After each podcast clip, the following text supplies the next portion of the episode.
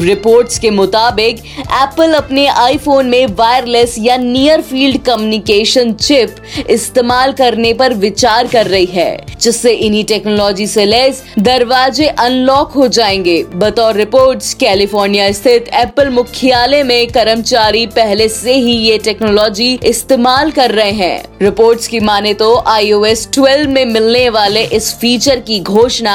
अगले महीने होगी ऐसी तमाम खबरों के लिए सुनते रहिए लिए देश की डोज हर रोज ओनली ऑन डोज ऐप